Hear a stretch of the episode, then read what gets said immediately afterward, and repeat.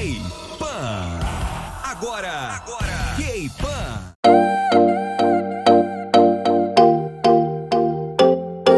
Olá, capopeiros! Sejam bem-vindos a mais um podcast ou um ressurgimento das Simpsons. É, somos as Fênix ressurgindo, sei lá, né? Não sei nem que, que, que tipo de provérbio eu posso propor aqui para vocês. Eu sei que a gente está sumida, mas não desistam da gente. Estamos aqui de volta. Eu sou a Amanda.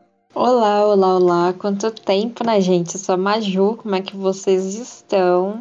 Saudades, saudades de um bate-papo aqui. Faz uma eternidade que a gente não grava, né? Estamos ressurgindo das profundezas. Das Eu profundezas do lago, né? Do lago do monstro Ness. Sobre isso. Pois é, sobre isso. E hoje a gente resolveu fazer o seguinte: a gente não montou um roteiro muito específico de como a gente vai levar esse podcast. A gente tá mais aqui para bater um papo sobre uma coisa que a gente assistiu recentemente, né, Ju? Que Uhum. documentário do novo grupo feminino da Hybe, que é o Le Serafim. Nem sei se eu falo direito o nome do grupo, mas se não for, vou continuar falando desse jeito. Foda, tá? Desculpem, mas eu vou continuar falando assim. Então, a gente assistiu esse documentário. Eu assisti porque a Júlia indicou. E por incrível que pareça, eu gostei. Né? Nossa, por incrível que pareça. Porque é documentário, amiga. Todo, toda série que você me. me- eu gosto. Mas documentário é uma coisa assim, muito pessoal, né, velho? Você gostar. É verdade, é verdade. Mas então, se vocês estavam em outro planeta nesses últimos dias aí, né? Vocês devem estar perdidos, mas se vocês já acompanham o Lee Serafim, ou outros youtubers, ou pessoas que falam de K-pop, provavelmente vocês ouviram falar sobre o documentário delas, né? É o The World is My Oyster. Que são divididos em quatro episódios. Eu acho que são quatro episódios, se eu não me recordo, se eu não me engano, são, né? São quatro episódios, eu achei curtinho, podia ter. Isso, podia ter mais, de 20 minutinhos, né? E a história desse documentário, ele é basicamente mostrando um pouquinho da época de trainee das meninas antes de debutarem no Le Serafim. E aí, assim, algumas acabaram sendo né? exa- Porque exatamente. eu excluí lá a Kim Garam, porque, né? babados, muitos babados que viram ela, né? Então ela. Vocês já sabem, né? Se vocês não sabem, a indústria do K-pop ela paga a imagem da pessoa. Eles conseguem essa proeza. E eu fiquei de cara nos episódios com isso. Conseguiram apagar a menina de tudo. Tudo. Nós ficamos. é, não tinha nem sombra dela. Na realidade, apareceu muito pouquinho, um pedacinho do cabelo e tudo mais dela. Mas fora isso, é como se ela nunca tivesse feito parte do grupo.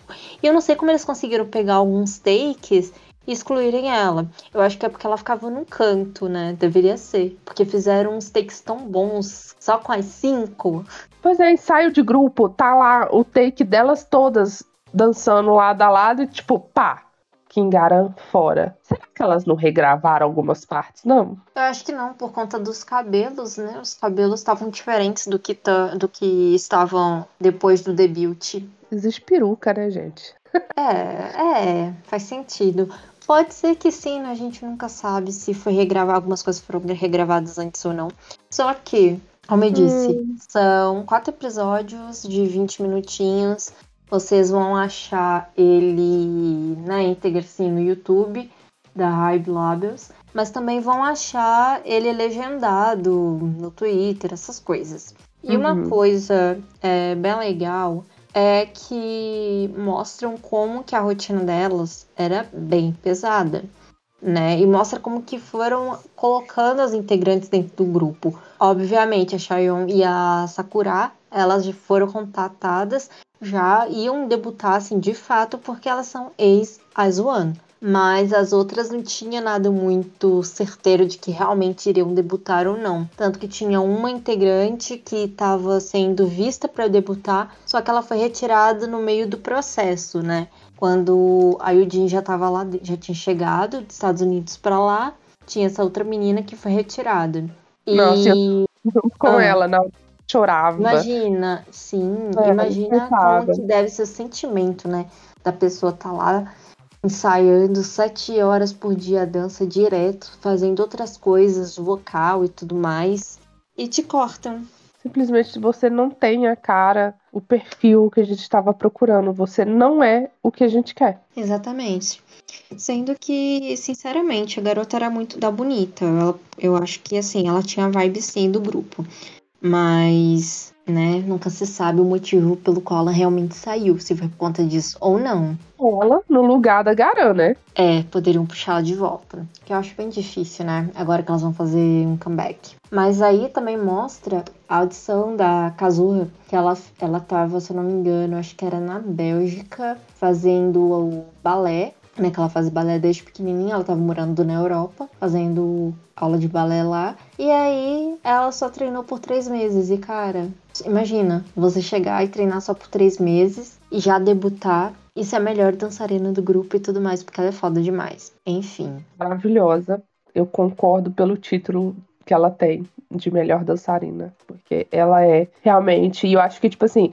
Ela pode mesmo ganhar esse título, gente. Ela, ela tem técnica, ela estudou dança, ela se apresentava em companhia. Óbvio que é diferente, né? O Uhum. balé do K-pop, mas ela tá aperfeiçoando todos os dias. É, e ela utiliza o que ela aprendeu no balé a favor dela, com certeza, pra, pra pegar as coreografias e se tornar ainda mais uma artista completa, né? Sim, foi. des- Ela tá desde os três anos dançando, então é muito tempo, né? Dançando. Mas. E uma coisa também que eu achei bem interessante desse documentário é que mostra que a Chayon e a Sakura, elas tinham medo, elas estavam ainda apreensivas, apesar de estarem há anos, né? A Sakura, por exemplo, tá desde criança de- é, na indústria do entretenimento, porque ela trabalhou desde criança no Japão, e aí veio pra Coreia, foi segundo lugar no Produce 48, debutou no Ice One, e até hoje ela, quando ela, ela fala que ela ainda tinha medo de, de não ser boa o suficiente,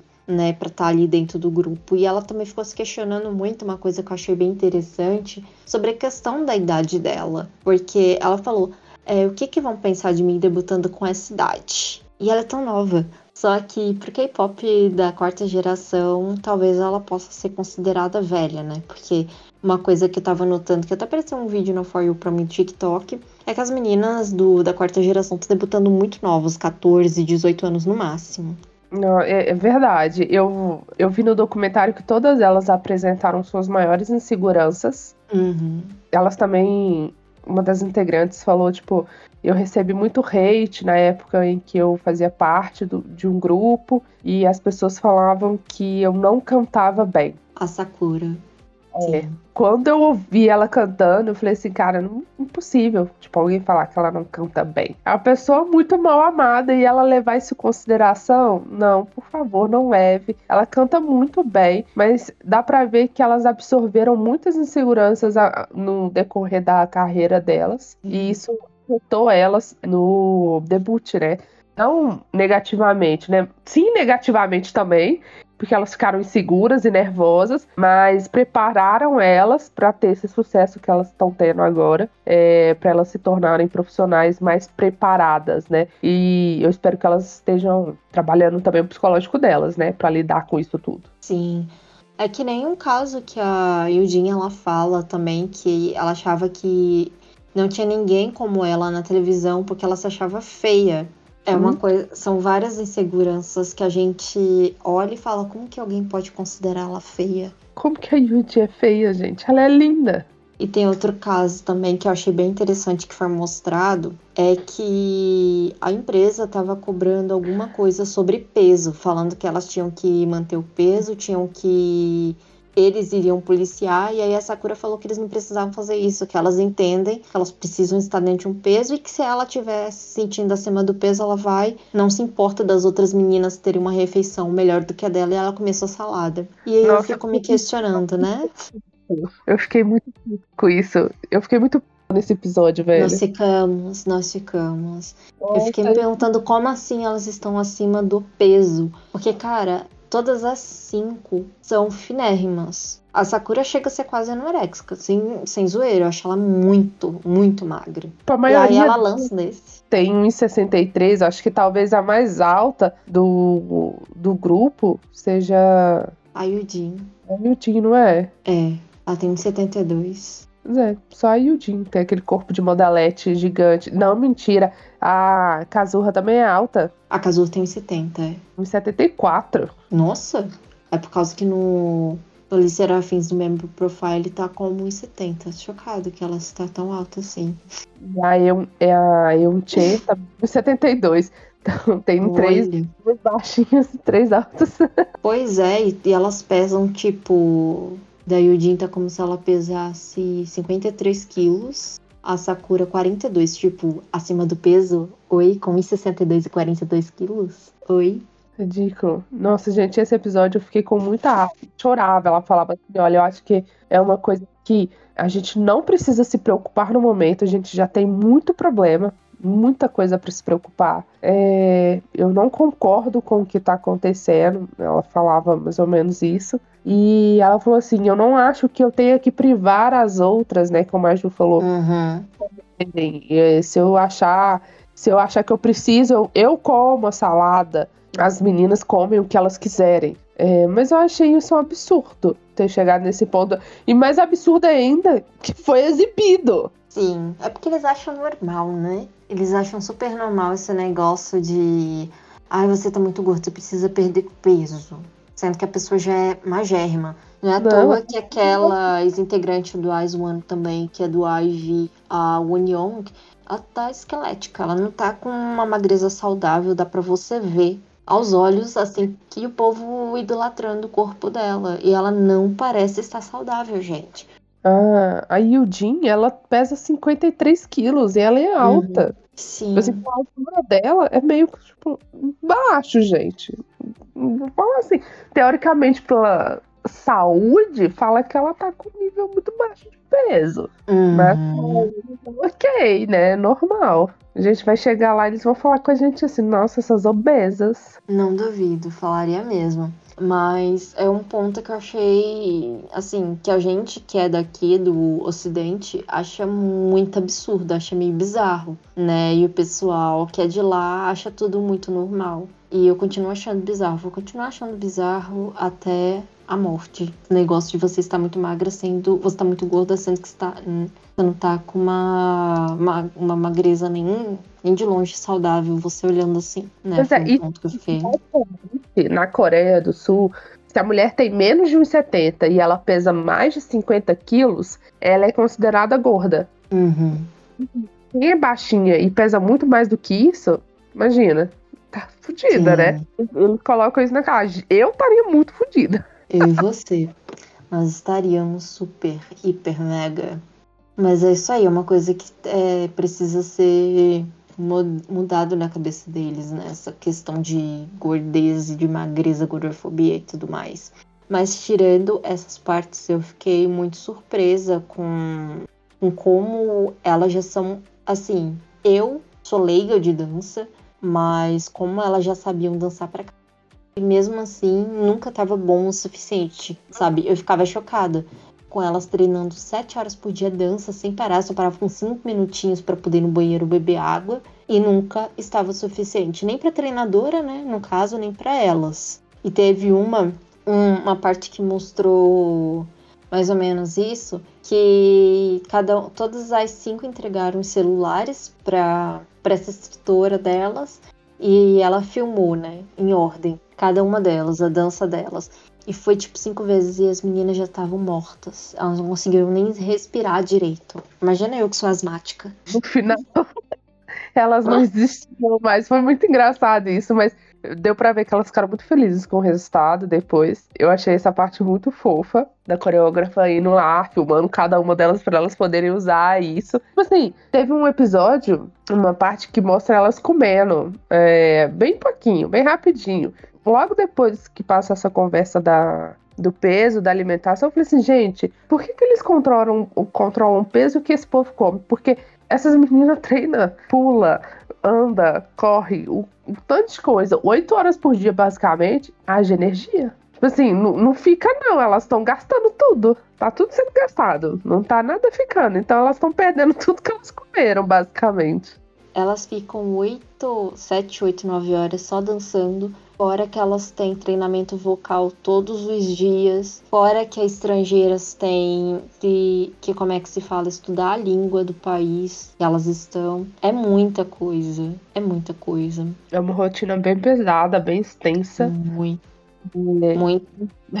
que elas devem suprir com comida mesmo, porque porque gasta, velho. Gasta, não tem como Gasta. elas gastarem isso tudo do jeito que elas treinam, não. Oito horas por dia é demais. Sim, é demais, demais, demais. Eu queria, eu acharia muito legal se eles filmassem agora como é que foi a preparação do comeback e ou fizessem alguma coisa mostrando depois do debut, porque eu tenho muita, como que se fala, curiosidade de saber se elas continuam com essa mesma rotina pesada que, elas tinham de trainee. Pois é, eu também gostei bastante. Eu queria que eles continuassem também. A gente ficou muito surpresa e eu, eu fiquei até feliz, porque eu gostei do grupo, ainda mais agora, com a formação dele. É, já que elas vão, já que elas confirmaram, né, que vão fazer comeback, né, já vão, já estão preparando um novo lançamento e elas vão lançar um novo álbum. Então estou assim bem ansiosa, esperando por um comeback de respeito, um conteúdo assim digno. Com certeza será. Eu tava vendo os teasers que elas lançaram. Eu fiquei chocada, porque ficou muito lindo. O conceito delas já é interessante, né? Que tem muito a ver com essa coisa de moda, passarelas e tudo mais. Então, já é uma coisa que eu acho bem legal. Ficou muito lindo. Eu só estou esperando essa música agora. Ansiosíssima. Pois é, Pra e eu achei, também, bem, né? eu achei bem legal também, porque depois que eu vi o, o documentário, que eu fui conhecer um pouco mais do grupo, né? Uhum. E a- que eu já tinha ouvido a música, já tinha visto algumas coisas, visto alguns vídeos no, no TikTok também. Só que, por exemplo, eu não sabia que o nome do grupo tinha uma representatividade, tipo, é um anagrama. Uhum. É, no português significa sou sem medo, que significa também anjo de seis asas. Mas aí Hum. agora eu uma, né? Não sei se era pra ter seis pessoas por conta disso. Era, era. Esse era o conceito, sim. Perdeu uma. Mas a oportunidade está aí pra chamar aquela primeira que foi desligada. Já falei e repito. Uhum. Então, é, eu gostei bastante do conceito que eu conheci delas.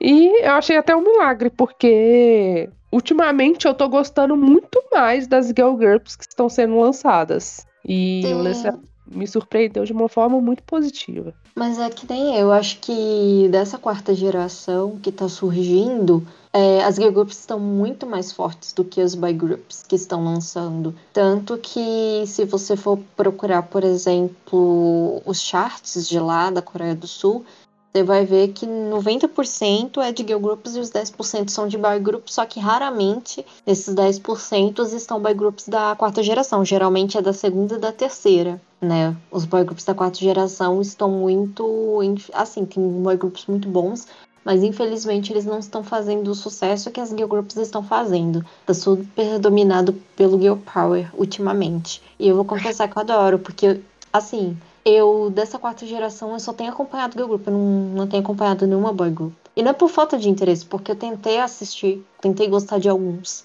Mas os que eu gosto, eles são de empresas muito pequenas, então a visibilidade é muito menor. Os comebacks também são menores e tudo mais. E são as músicas muito diferentes das que estão sendo lançadas por os boy groups dessas empresas maiores ou que estão aí estourados. Mas Pois as é. girl groups estão sensacionais. Eu acompanhei. Eu tô tentando ainda continuar acompanhando, mas tá sendo bem difícil. É, tipo assim, não por não gostar, mas sim por achar que não tá tendo um incentivo da empresa e tal, de lançamento, ou de fazer lançamentos com mais alcance e, e mais qualidade também de entrega. Porque. É, Porque você acaba- escuta. é Cara, pode Isso, falar, depois eu termino. Hum? Girl Group tá ficando, tipo assim, de lavada, né? Eu ouço Girl Group e eu falo, meu Deus, essa música tá muito melhor. Então eu acabo ouvindo várias vezes. Da quarta geração, nem tanto, né? Porque, tipo assim, quarta geração ainda é The Boys, é Stray Kids, é Uhum. ITZY, que, tipo assim, é Girl Group, mas sumiu ultimamente, não tá aparecendo muito. Tomorrow X Together, que ultimamente tinha lançado uma coisinha ou outra, mas tipo assim, bem uma coisinha ou outra, que é ok. Os meus mais favoritinhos aqui é The Boys e Stray Kids. Então, e que infelizmente assim, meu coração sangra, porque, né? Eu acho que os boy groups estão com as músicas muito parecidas. Muito parecidas mesmo. Então, isso não tem nenhuma que se destaque, assim por dizer. Eu tava vendo um vídeo no TikTok que era onde você, você já ouviu, conhece a música que tá tocando e tal, de grupos da quarta geração. Parecia tudo que era a mesma música, a mesma sonoridade, sabe? Já o Girl Groups, elas estão. As empresas estão apostando em conceitos diferentes para vários grupos. Então eu acho que é isso que está chamando bastante atenção. E é isso que tá faltando no Boy Group. Tipo, Sim. pra apostar em outros conceitos. Tipo, o Stray Kids ele lançou Maniac, que foi até um dos cenários que a gente usou no nosso evento. Uhum. É uma música muito boa e viciante, por sinal. Mas é só. Podia ter lançado mais coisa, né, amigos? Queria mais. Só isso? Tipo, você só chega com isso pra gente? Como assim? Podia ter lançado mais. Tô aqui esperando mais lançamento aqui. Tô iludida, né? Uma popeira iludida pelo Stray Kids. Af. Não é mole, não. Eu né? acho que grupos é, da quarta geração que eu gosto bastante, a Stray Kids é um desses. E eles têm uma assinatura que eu acho difícil de outros grupos copiarem, apesar de ser algo que muitos grupos estão tentando copiar. Então, eles, assim, é uma, um caso à parte. Mas nos, nas partes de charts e tudo mais, eles estão bem abaixo do esperado. Mas eu acho que é mais por conta disso mesmo. As, as girl groups vieram para ficar e é sobre isso. Quem sabe na quinta geração, né? Quem sabe na quinta geração. Quem sabe num investimento melhor, né? A gente pode também cobrar um investimento de qualidade. Sim, quem sabe? Tudo é possível. Só que, né, nem tudo é possível. Ou não. Ou não. Mas eu acho que é só isso, gente. Você quer complementar mais alguma coisa, amiga? Não, gente, apenas para assistam, assistam o documentário, tá bem legal. Como eu disse, ele é curtinho.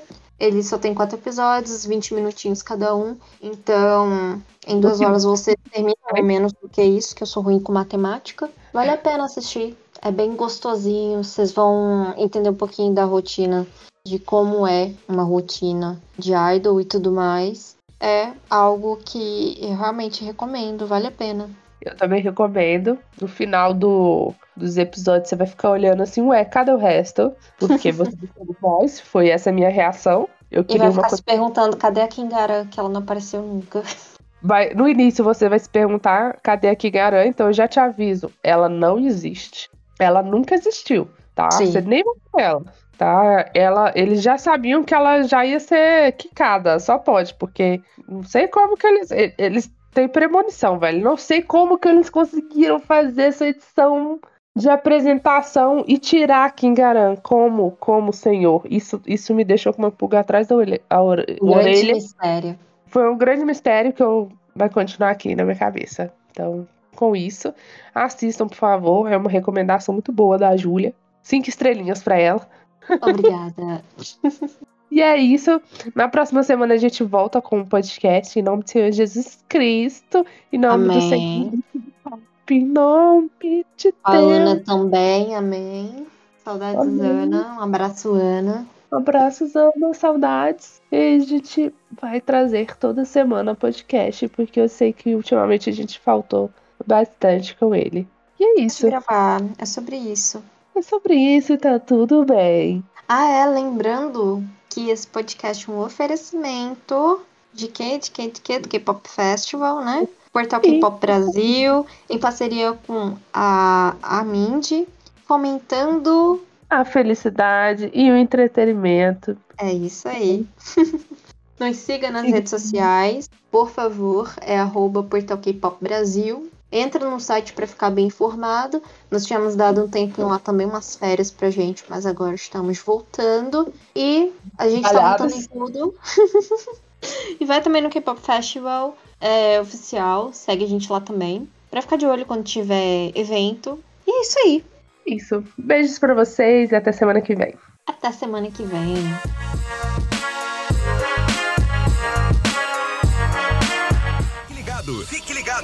Semana que vem tem mais. K-Pan.